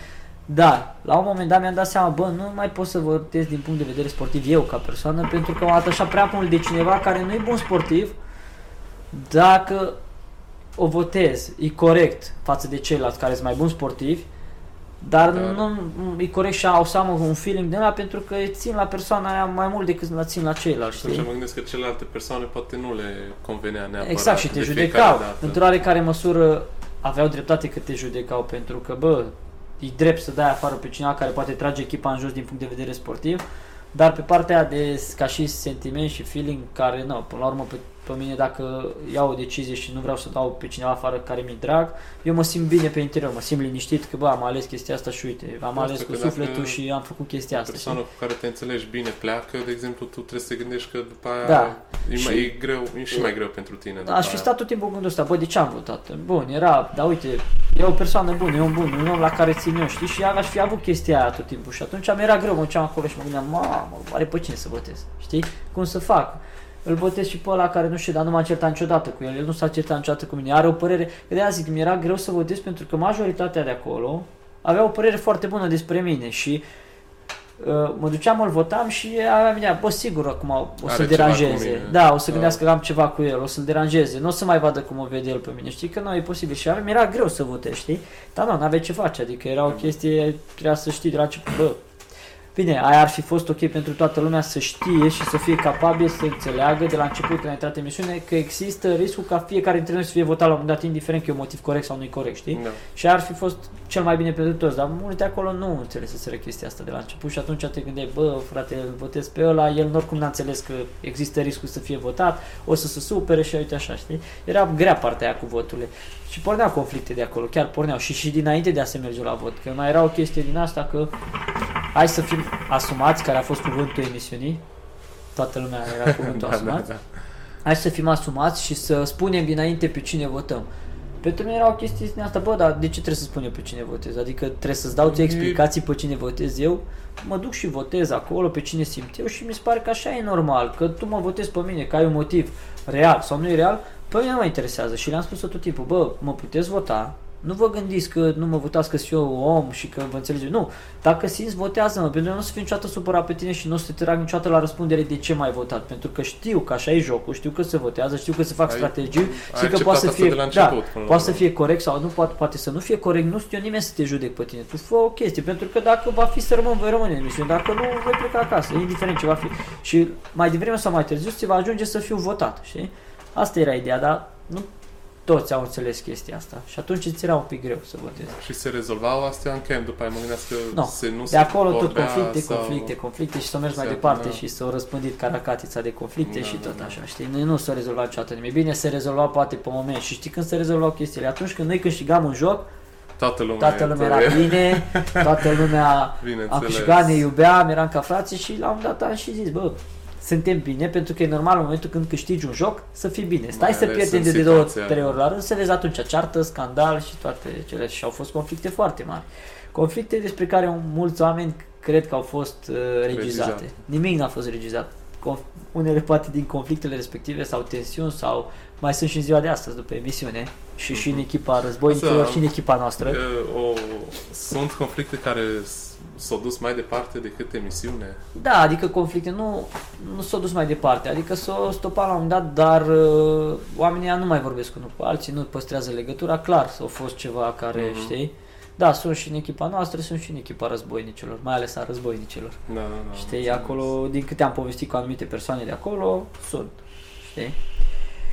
Din păcate, eu am zis, și poate și eu am avut la un moment dat și în emisiune, uite, de exemplu, cu Jador am avut anumite schimb de replici, mm-hmm. mai avut ceva tensiune între noi, dar și eu și el am zis, bă, am ieșit în emisiune, tot a rămas în emisiune, adică e ok, viața reală este viața reală, suntem aici, ce a fost în emisiune a fost în emisiune, pentru că acolo erau alte situații ajungeai la niște conflicte, poate care în viața de zi cu zi cu siguranță n-ai fi ajuns datorită evenimentelor și a ceea ce se întâmplă în emisiunea respectivă și am zis, bă, bun, în viața reală, în viața reală, eu cu el acum suntem prieten, bine, și acolo am fost prieten bun, dar vreau să că cu el am mai avut eu schimb de replici, e el greu cu mine. Să nu, că pe tine te-am văzut, tu erai mai nou, la locul tău, da, nu atâta și el era cea mai mare gură de obicei. Așa agitat rău și show, așa ca să seama. zic.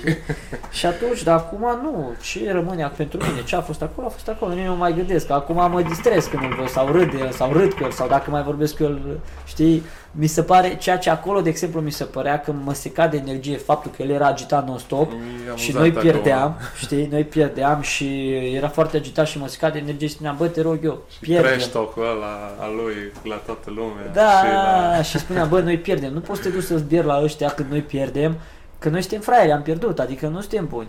Da, dacă câștigam te poți duce să faci cermănaie, dar nu mai face chestia asta, că am pierdut 10 jocuri la rând și mă seca de energie, știi, mă enerva la maxim, mă seca de energie. Acum, din exterior, când îl văd că face chestiile alea, mă amuză, știi, Da, are da, hazul da. ăla lui în care îl văd și Da. chiar dacă uneori e așa, E reacția la toți Da, care se uitau știi? la TV. Care el erau avea acolo. haz, adică are hazul lui, chiar dacă de multe ori exagerează, dar tot îți vine să râzi când știi, mă, ce știi, prostănac e sau Da, chestii da, din da, astea, da. știi? Și acum de zic, în viața de zi cu zi e altceva, nu e ca acolo. Mhm. Dar uh, ce acolo ar trebui să rămână acolo, eu zic că pentru toată lumea și ce e viața de ar trebui să rămână în viața Ca în reală. sport, ce pe teren, Exact. pe teren Clar. și Clar. după aia.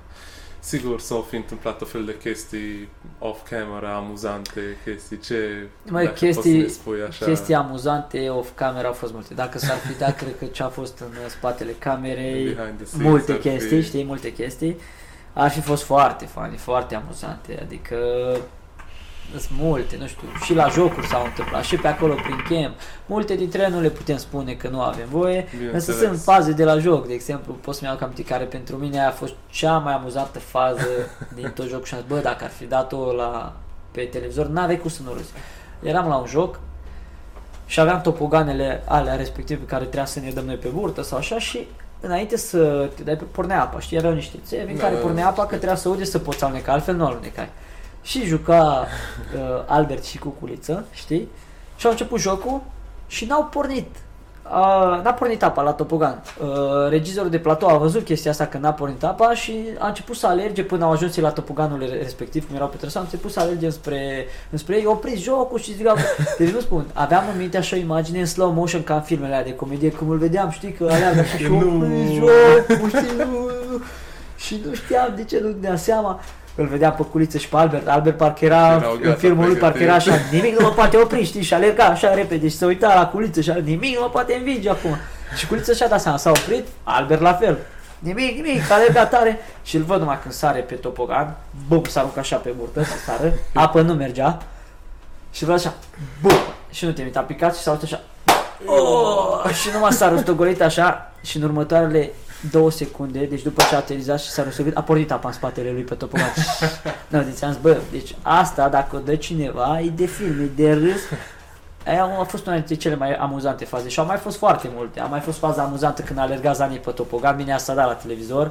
Au fost foarte, foarte multe și și din astea pe care noi nu avem voie să le spunem, au fost super multe faze amuzante care dacă ar fi fost date la televizor devenea mai interesante. Multe experiențe care sigur Da, da, da, da. uh, Ar v-au fi fost ajutat să, așa, să mult mai să se interesante. Când a găsit Zani un pachet de biscuiți, când, pe care l-a și povestit el în, uh, în, uh, în ceva consiliu, cred că a fost și dat la televizor, pentru că noi nu aveam voie să mâncăm nimic din ce găsim sau chestii din astea. Deci super multe faze amuzante. Cât de mult te-ai uitat la reluare cumva după ce ai venit acasă Deloc. sau deloc? Știi la ce am uitat? Deci am luat de la, uh, cum îi zice, de la episodul 1 până la ultimul, dar m-am uitat, am derulat exact în momentul în care jucam eu, atât, Mhm. în rest nimic, în camp sau Da, chestii de astea, da, doar da. când jucam am vrut să văd exact. Și Cum este te vezi așa pe, la TV? Uh, E- mi-am dat seama că problema aia pentru care am părăsit o emisiune accidentarea respectivă s- treptat se vedea pe traseu. Adică acolo nu mi-am dat seama, Nu doar în dai momentul seama. când mi s-a întâmplat, atunci. Dar când jucam am văzut la, de prin aprilie aprilie, nu chiar aprilie, jumătatea la aprilie-mai, vedeam că nu mai am aceeași viteză, mă uitam la mine pe traseu față de cum jucam înainte și cum jucam după, se știi? vedeau Se diferențe. vedea, da, și probabil chestia asta accidentare pe care am avut-o și bronșita aia care la un moment dat s-a, de- s-a activat, uh, treptat, treptat am atras în spate și la televizor chiar se vede chestia asta. Și am mai vorbit cu cineva înainte și mi-a zis, bă, să vedeam la un moment dat că nu mai e chef, știi? Mhm. De fapt, nu era Era neapărat fără vorba de chef, cred că era blagă, și problema așa. asta, dar nu mai eram blagă, știi? Din cauza la... Da. Nu, dar uh, uh, mi-a plăcut să mă uit la mine. Bineînțeles, adică... Da, păi eu și eu când mă uit câteodată la asta ce le fac eu, Da, da, da, e îți ciudat place. așa la început, dar după aia, nu, când mă obișnuiesc îmi place. Că, uite, Da, da, stau da, acolo, da, mi-a mă plăcut să mă uit. analizez chestii. Nu m-am uitat pentru că durează mult să Da, mă da, uit, da, știi? da. Și de aia nu m-am uitat și cum nu prea am timp, dar am derulat așa faze, am mai dat faze din camp, am mai văzut. Nu, de acasă s-a văzut frumos. O să mai mergi?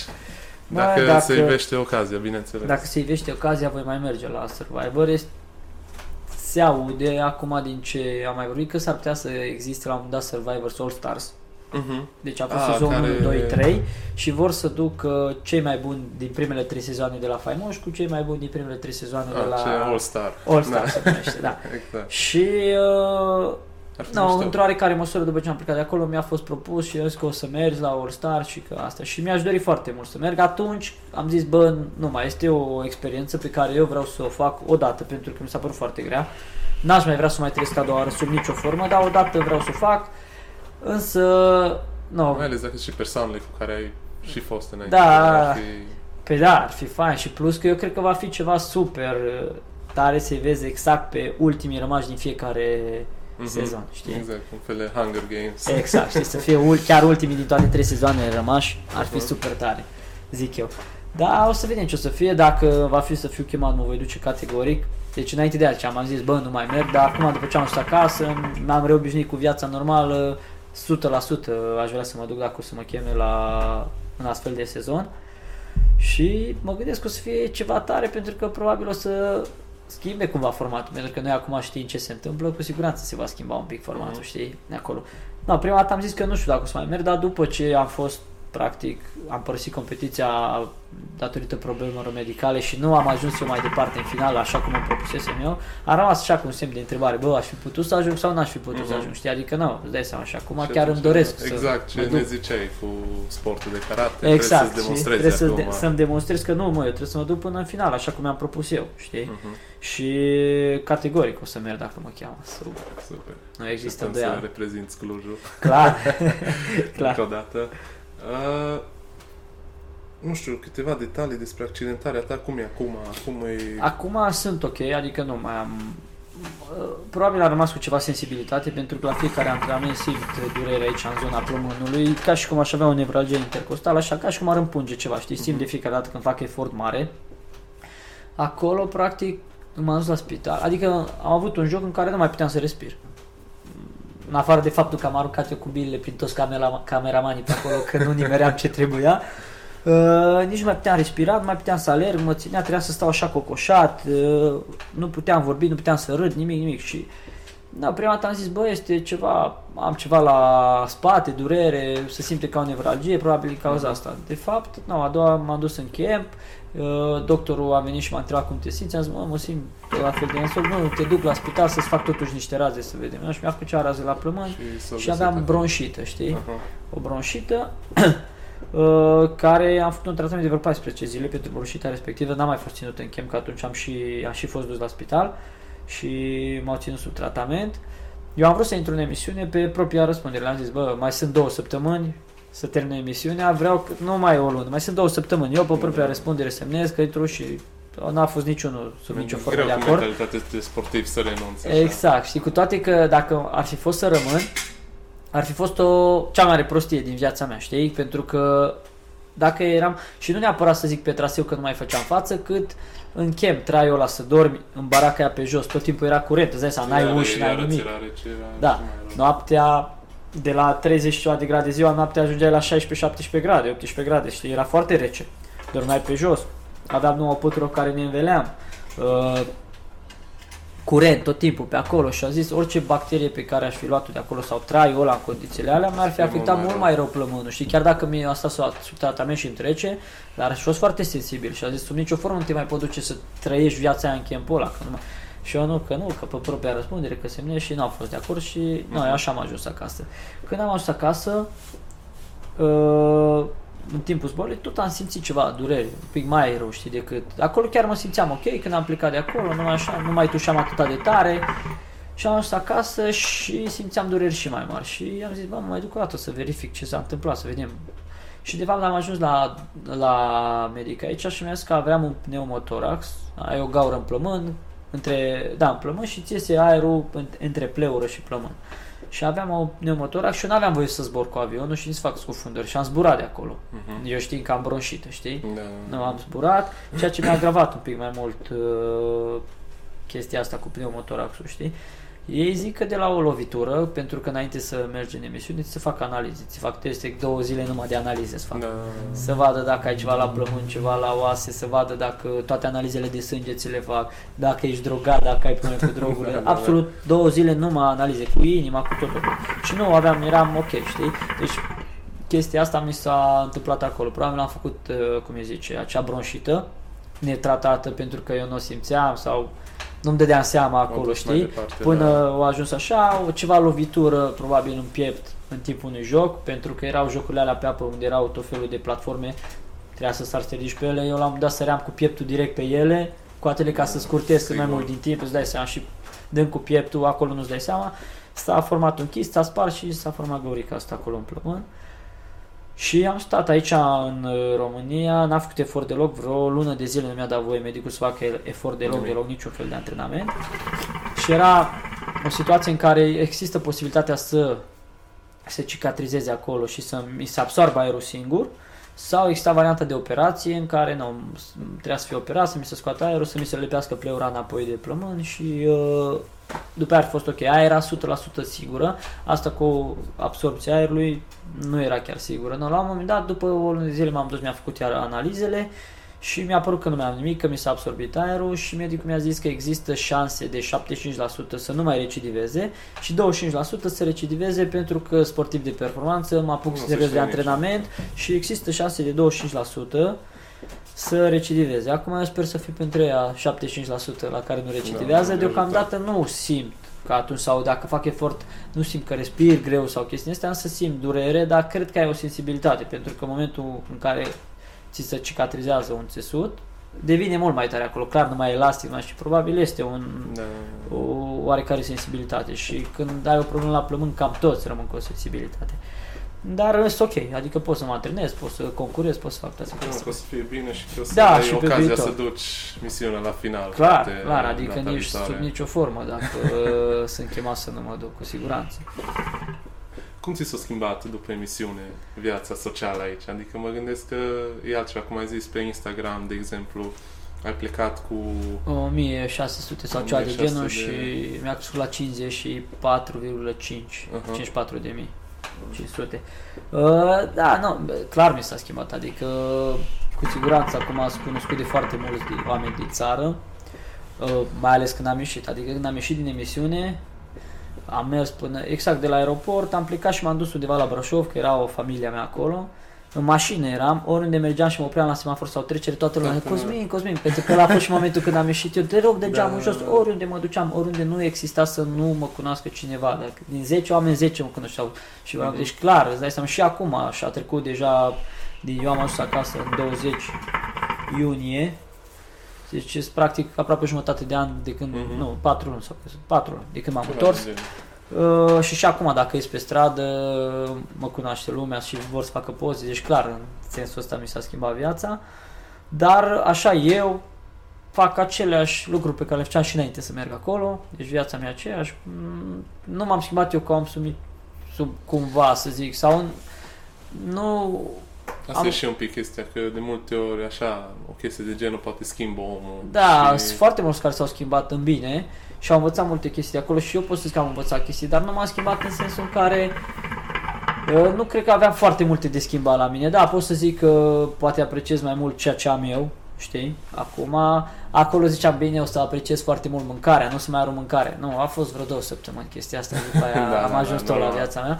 Dar uh, ce a fost bine pentru mine acolo, că mi-am reconfirmat anumite chestii despre mine, despre, de fapt, chestii pe care le eu știam despre mine, în proporție de 95% să zic așa și emisiunea mea le-a reconfirmat faptul că nu, am, sunt ambițios, că sunt om echilibrat, că respect oamenii atunci când e cazul și toate, deci nu m-am schimbat foarte mult eu ca om de când tot așa sunt ca și înainte, știi? Dar pe partea asta de social media și astea, da, într-adevăr. Am văzut că ai devenit și ambasador la Da, am fost unele... la anumite activități uh, sportive, au fost ceva promoții cu cei de la Kaufland, au fost, da, da, da, am, am avut anumite... Și la ceva haine, dacă nu mă Exact, da. la ceva haine, la un brand ăsta de ceasuri au fost... Uh, da. Deci ți-au deschis clar mai Da, multe da, da, da, da, porți, exact, uh, exact. emisiunea. Și asta tot a început de la karate. Până la Păi urmă, până la urmă, tot așa se vede cred că câte tot- porți se deschid. da, tot ce s-a întâmplat în viața mea pot să zic că se datorează uh, în mare parte sportului respectiv. Adică uh, nu este nicio îndeală. Karateul face parte din mine ca om, din viața mea pot să zic că e al doilea lucru, sau nu știu cum să zic, important în viața mea, în afară de oameni, familie și oamenii pe care, la care o țin, karateul e parte din mine, clar. Ceva ce, de care nu, nu mă voi putea despărți niciodată, nici când o să fiu bătrân, nici când... Bun, acum încă mai concurez, nu știu cât, pentru că după campionatul ăsta mondial, practic am zis că nu vă mai merge să concurez și voi merge la partea asta de antrenorat, însă nu sunt sigur să vedem ce se întâmplă. Uh, dar la un dat mă, mă voi lăsa, că vine momentul, deja am 34 de ani, cam ăsta e vârsta în care trebuie să te lași cam în toate sporturile, să zic așa, și pentru că oricât am, aș vrea eu și știu, bă, sunt bun sau am fost bun sau cea, fizicul nu o să mai Și dea atunci randament cum dădea la 29 de ani, 28, 30 și tot așa. Nici nu e, de exemplu, nu știu, un sport cum e basketul în state să fie milioane de dolari puse în corpul tău și să mergi Exact. până la 38-40. Nu poți face. Mai, în România nu ai Exact. cum. Și atunci știu că va veni momentul ăsta în care va trebui să mă las, dar și cum voi lăsa de competiție, o să rămân în sistemul ăsta probabil până voi muri eu pentru că e o parte din mine, adică n-aș putea să mă văd făcând fără să fac asta, știi? Da. Chiar dacă mai puțin decât fac alte lucruri, dar nu aș putea să mă văd.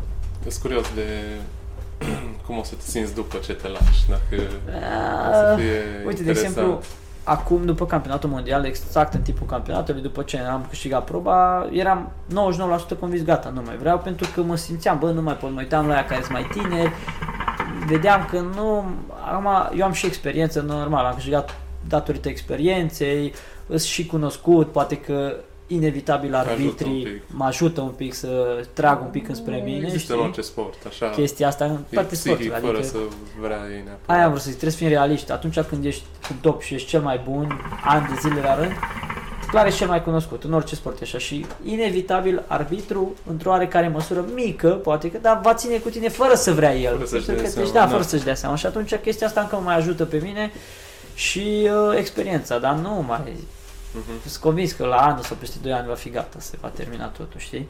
Și eram convins că am 90 și ceva la sută că nu, nu mai vreau să fac. Numai că acum am zis hai că poate mai duc la anul, că la anul va fi campionatul în, uh, în America, în Fort Lauderdale și am zis bun, hai să merg uh, na, Mhm. în America. Da, Uh, chiar acum weekendul ce vine îi merg într-o competiție în Scoția și am zis că mă mai duc să vedem, știi? Dar nu, nu mă mai simt ca înainte, clar, adică sunt realist și știu că nu, nu mai nu e dau, bine randa- să știm nu mai dau randamentul. când și ce Exact. simți. Uh, nu știu, te-a deranjat vreodată chestia asta pe... Nu știu, mă gândesc că la început îți place așa, nu, că te recunoaște lumea pe stradă, că până la urmă tu ai muncit să ajungi acolo, așa mai departe.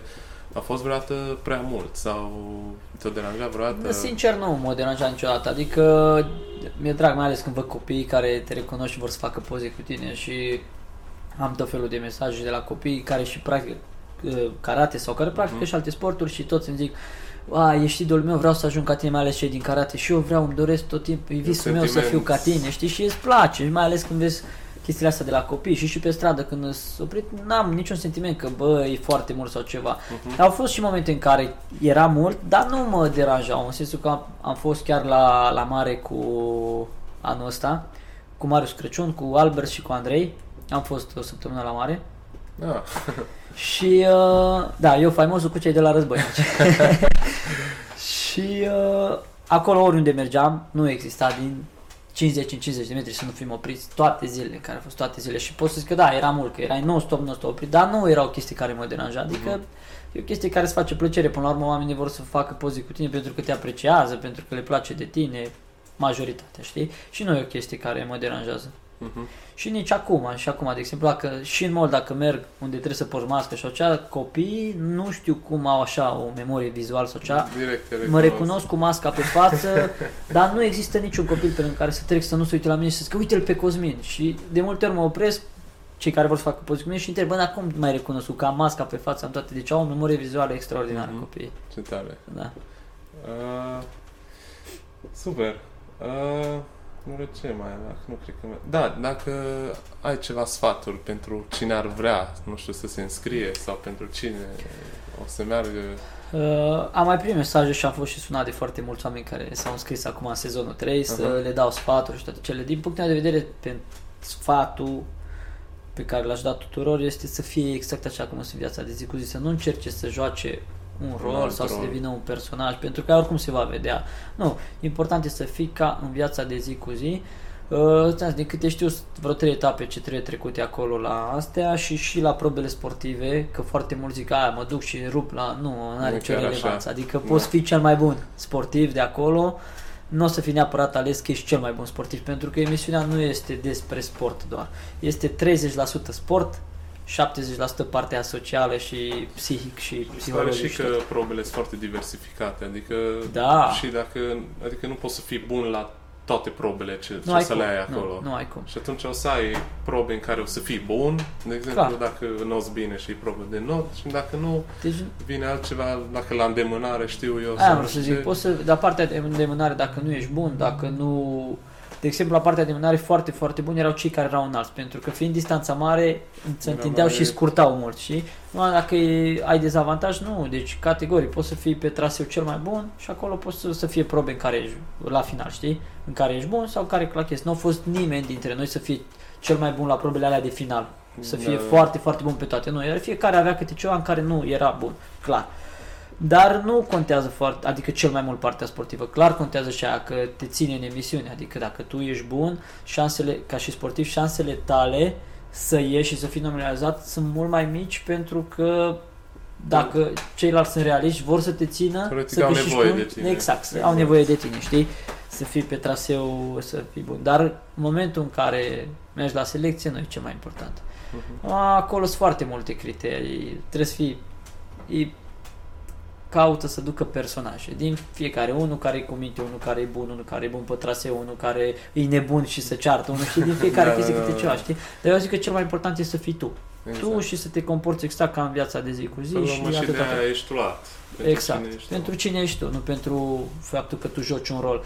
Că uh, chestia asta cu rolul, că de aia zic, mulți oameni zic că nu e real. Nu poți să joci un rol acolo. Înțelegi? Pentru că dacă tu vei juca un rol, la un moment dat se va vedea timp de șase luni de zile și atunci totul se întâmplă real, da, totul se întâmplă real și chestia asta nu-ți dau să mănânci, nu, nu te speri, dormi în aia ca să te aducă în starea de sălbatic, tu să devii chiar un om sălbatic, să nu poți juca un rol, că te pune să joci un rol de sălbatic, că joci o lună, două, trei pe an, nu mai știi. Până la urmă scoate, tu, de fapt, te devii, scate pe tine. Exact, știi, devii sălbatic și atunci nu, trebuie să fie exact cum ești tu. Uh-huh.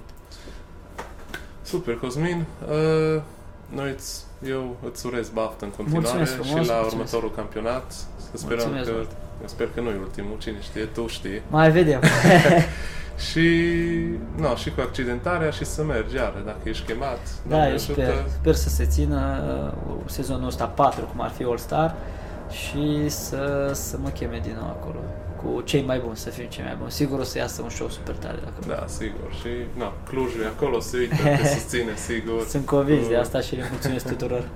Bine. Mersi încă o dată cu că drag. ai venit și baftă. Cu drag, mersi frumos. Oi, oi.